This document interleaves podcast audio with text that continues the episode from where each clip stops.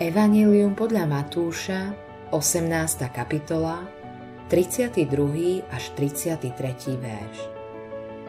Vtedy predvolal si ho pán a povedal mu Ty zlý sluha, celý dlh som ti odpustil, pretože si ma prosil.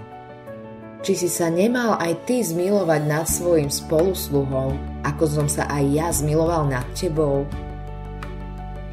Tieto slová sú z Ježišovho podobenstva o nemilosrdnom sluhovi. Podobenstvo poukazuje na to, ako my, kresťania, potrebujeme nekonečné odpustenie za naše hriechy. A Boh nám ho chce dať.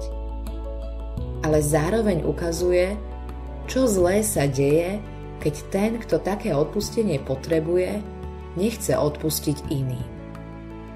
Počúvame o mužovi, ktorý je dlžný 10 tisíc talentov.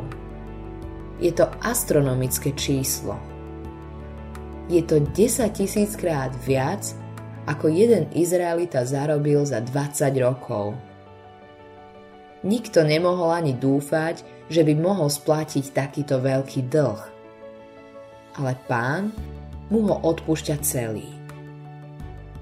A tak by sme predpokladali, že po takom veľkom odpustení bude aj on schopný odpustiť svojmu spolusluhovi, ktorý mu bol dlžný 100 denárov. Tedy to nebola zanedbateľná suma. Ako keby nám dnes niekto dlhoval 2000 eur. Vzhľadom na to, že ich Izraelita k svojmu životu veľmi potreboval, nebola to bezvýznamná suma. Ale v porovnaní s číslom 10 tisíc talentov to je ako nič.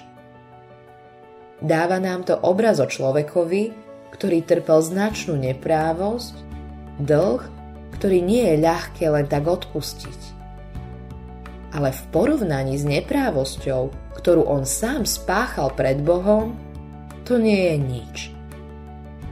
Bolo by správne a primerané, keby odpustil dlžníkovi. Ale on to nespravil ani to nechcel spraviť.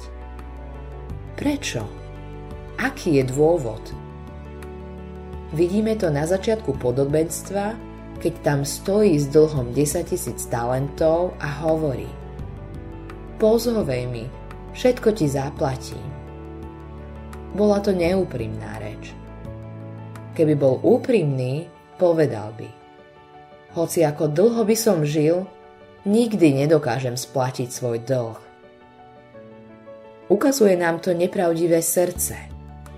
Pán Ježiš nám ukazuje, že keď kresťan nechce iným odpustiť ich previnenia, je to preto, že nie je pravdivý voči sebe samému a ani nie je schopný, aby jeho srdce mohlo prijať Božiu milosť.